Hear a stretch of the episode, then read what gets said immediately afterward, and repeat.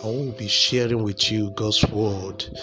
You know, something about God's word is it transforms you, it cleans you, it makes you pure.